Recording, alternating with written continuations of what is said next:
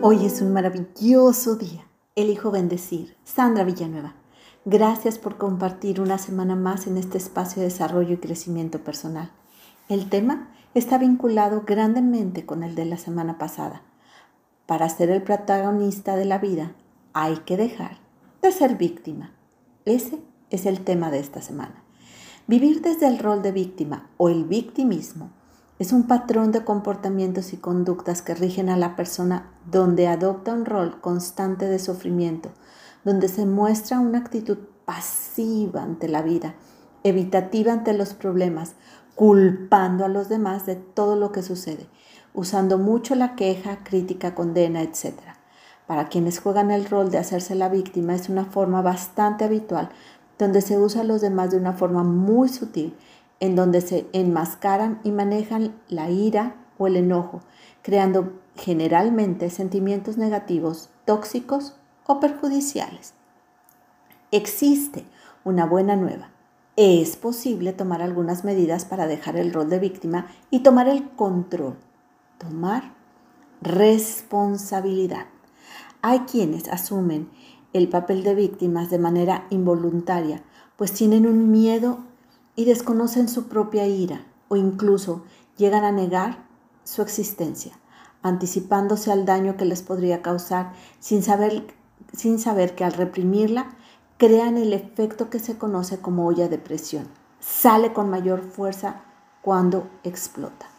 Poco a poco la mente se va llenando de ideas que producen una alta sensibilidad, sintiendo ira por acciones intrascendentes pueden llegar a distorsionar expresiones, conductas o actitudes de los demás, llegando a creer que tienen otras intenciones diferentes a las que realmente son.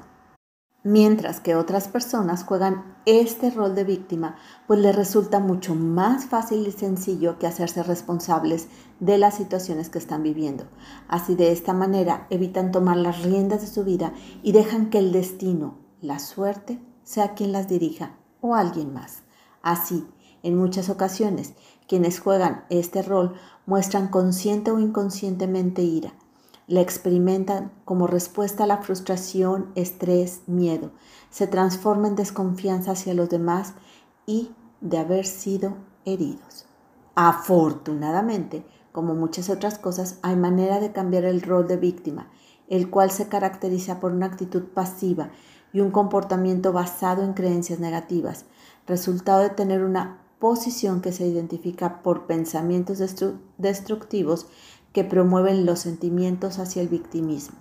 En este tipo de sentimientos es importante centrarse en ellos, dando paso a una forma de actuar que permita tomar las medidas necesarias para desarrollar enfoques más constructivos para hacerle frente a la ira de una manera constructiva. Reconocer la ira como una respuesta emocional que se da de manera automática, simple e irracional ante la frustración. Además, no requiere ninguna justificación. Así que el grado de ira es proporcional ante el grado de frustración que se vive. Cuando la persona trata de racionalizar la ira, se siente víctima de la situación. Ahí se atasca en ese sentimiento de ira, adopta una actitud donde se aleja de los otros. Sería bueno dejar de usar ciertas palabras que ayudan a justificar la ira como justo, debería, tengo derecho a o esto está mal. Al utilizarlas para justificar la ira hace que la persona se aferre más a los sentimientos de frustración porque entiende que alguien está obligado a satisfacer sus necesidades esto debe ser así y tú deberías haber hecho, tengo derecho a, alguien debe responder por ello, etc. Son las frases más comunes. Al desafiar esta forma de hablar, la persona puede descubrir una forma diferente de comunicarse en la que toma responsabilidad de sus sentimientos y acciones y es libre para explorar alternativas. Hermosa alma, te reconozco segura, confiada, tranquila, serena. Te mando un fuerte y cálido abrazo. Sandra Villanueva, yo estoy en paz.